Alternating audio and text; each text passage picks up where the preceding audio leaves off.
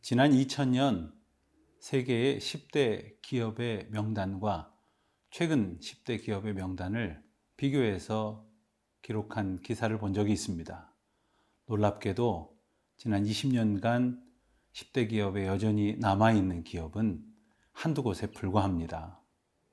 세계적인 스포츠 스타들의 경우에도 마찬가지입니다.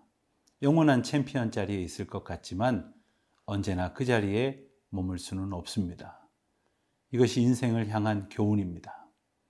그런데 하나님께서는 하나님을 높이는 자들은 끊임없이 높여주시고 하나님을 대적하는 자들은 징계하시사 끌어내십니다. 하나님의 주권은 무엇일까요? 우리는 오늘도 그 주권을 인정하며 살아가고 있습니까? 오늘은 예레미야 50장 21절로 32절 말씀을 통해서 그 하나님의 주권에 대해서 함께 생각해 보겠습니다.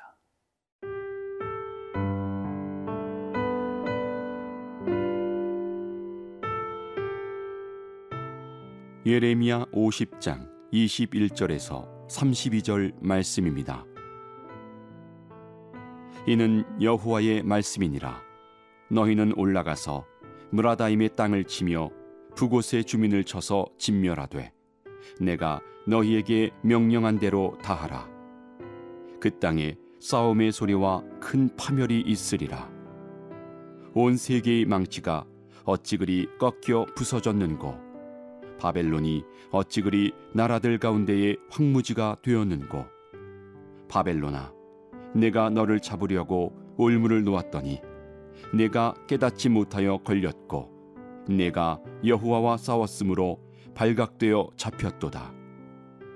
여호와께서 그의 병기창을 열고 분노의 무기를 꺼내문 주 만군의 여호와께서 갈대아 사람의 땅에 행할 일이 있음이라 먼 곳에 있는 너희는 와서 그를 치고 그의 곳간을 열고 그것을 곡식 더미처럼 쌓아 올려라.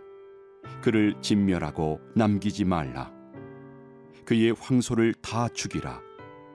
그를 도살하려 내려보내라. 그들에게 화 있도다. 그들의 날, 그 벌받는 때가 이르렀음이로다. 바벨론 땅에서 도피한 자의 소리여, 시온에서 우리 하나님 여호와의 보복하시는 것 그의 성전에 보복하시는 것을 선포하는 소리로다. 활 쏘는 자를 바벨론에 소집하라. 활을 당기는 자여 그 사면으로 진을 쳐서 피하는 자가 없게 하라 그가 일한 대로 갚고 그가 행한 대로 그에게 갚으라. 그가 이스라엘의 거룩한 자 여호와를 향하여 교만하였음이라 그러므로 그날에 장정들이 그 거리에 엎드러지겠고 군사들이 멸절되리라 여호와의 말씀이니라. 주 만군의 여호와의 말씀이니라. 교만한 자여 보라 내가 너를 대적하나니 너의 날 곧 내가 너를 벌할 때가 이르렀음이라 교만한 자가 걸려 넘어지겠고 그를 일으킬 자가 없을 것이며 내가 그의 성읍들의 불을 지르리니 그의 주위에 있는 것을 다 삼키리라. 영원히 무너지지 않을 것 같았던 제국 바벨론이 하나님의 징계의 목전 가운데 있습니다. 하나님께서는 왜 그 강력한 제국 바벨론을 무너뜨리시겠다고 말씀하시는 것일까요? 하나님께서는 하나님의 진노의 무기를 들어 그 무기를 통해서 바벨론을 심판하신다고 말씀하십니다. 바벨론이 하나님의 징계를 받게 된 이유는 분명합니다. 한마디로 하나님을 대적했기 때문입니다. 바벨론은 하나님의 백성들을 괴롭혔습니다. 성전을 회파했습니다. 하나님이 계셔야 할 자리에 우상을 세워두었습니다. 그리고 그것으로 하나님을 대신했습니다. 마침내 하나님이 없다 말하기 시작했고 하나님을 대적하려고 했습니다. 그것이 바벨론에게 하나님의 심판과 징계가 멸망으로 임하게 된 이유였던 것입니다.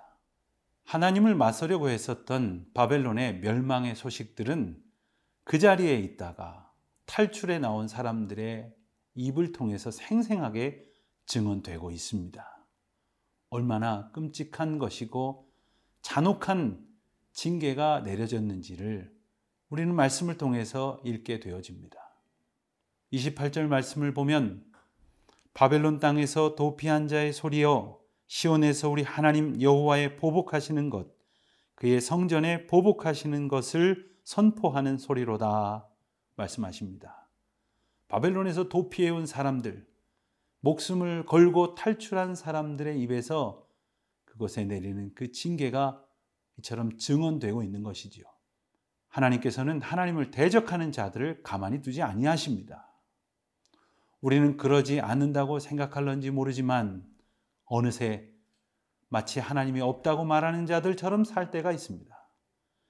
그러지 않는다고 생각할런지 모르지만 어느새 역사의 주권자이신 하나님의 뜻 앞에 겸손히 인정하지 않은 채 나의 생각이 옳은 것처럼 나의 판단이 유일한 대안인 것처럼 여기며 살아갈 때가 있습니다. 교만을 다 버리고 오늘도 겸손히 주님만을 의지하며 살아가는 저와 여러분 되시기를 주님의 이름으로 축원드립니다.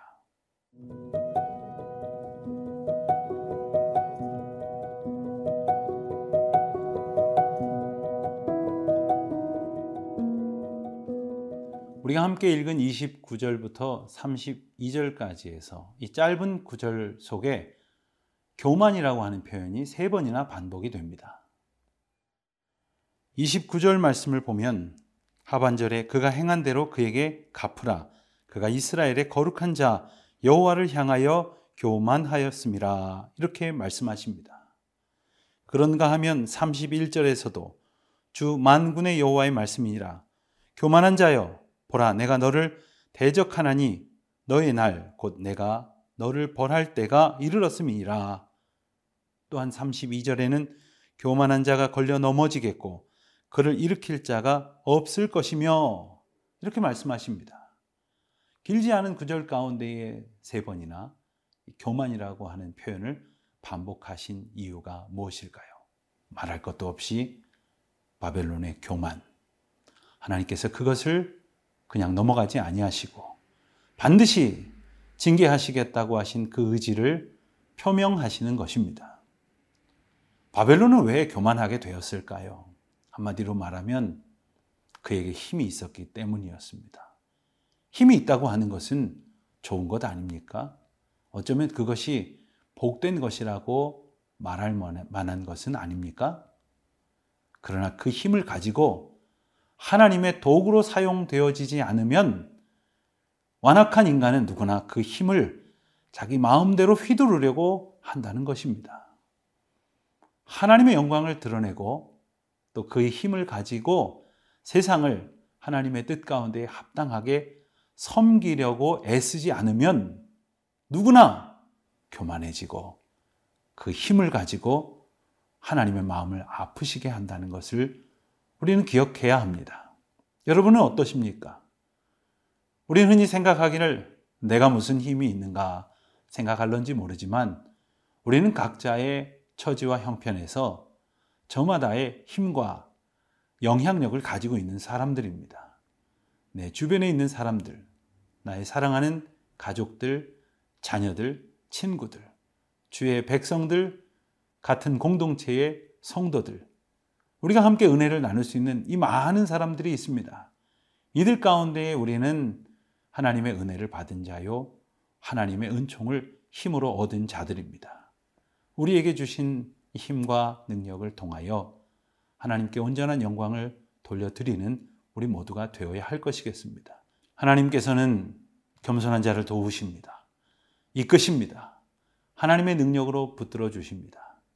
오늘 우리가 그와 같은 겸손한 자의 삶을 살아가며 하나님께는 기쁨과 영광을 돌려드리고 우리의 이웃을 향하여는 하나님의 백성에 합당한 선한 증거와 고백의 사람으로 살아갈 수 있기를 바랍니다. 우리가 주님 앞에 있습니다. 주님의 그 크신 은혜 앞에 있습니다. 그 은총으로 평안을 누리시기를 축원합니다.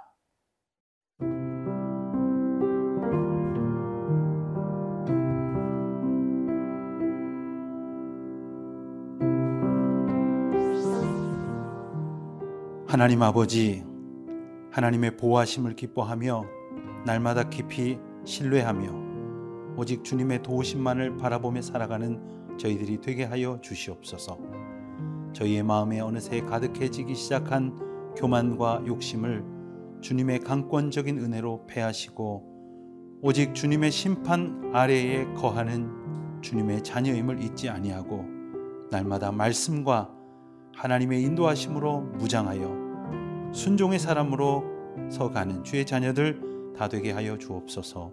예수님의 이름으로 기도드립니다. 아멘.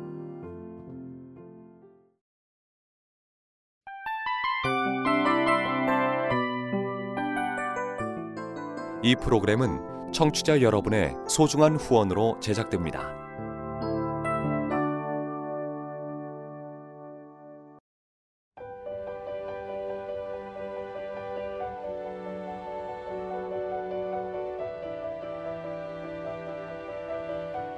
세상에는 수많은 교회들이 있지만 더 깊이 있는 말씀 강해를 찾기 위해 크기로만 교회를 선정하지 않습니다. 보다 좋은 영적 콘텐츠를 더 많이 나누기 위해 방송비를 받지 않습니다. 1년 365일 복음만 전하고 싶어서 우리는 광고를 하지 않습니다. 온누리의 복음을 땅끝까지 CGN TV와 함께 땅끝 선교사가 되주세요.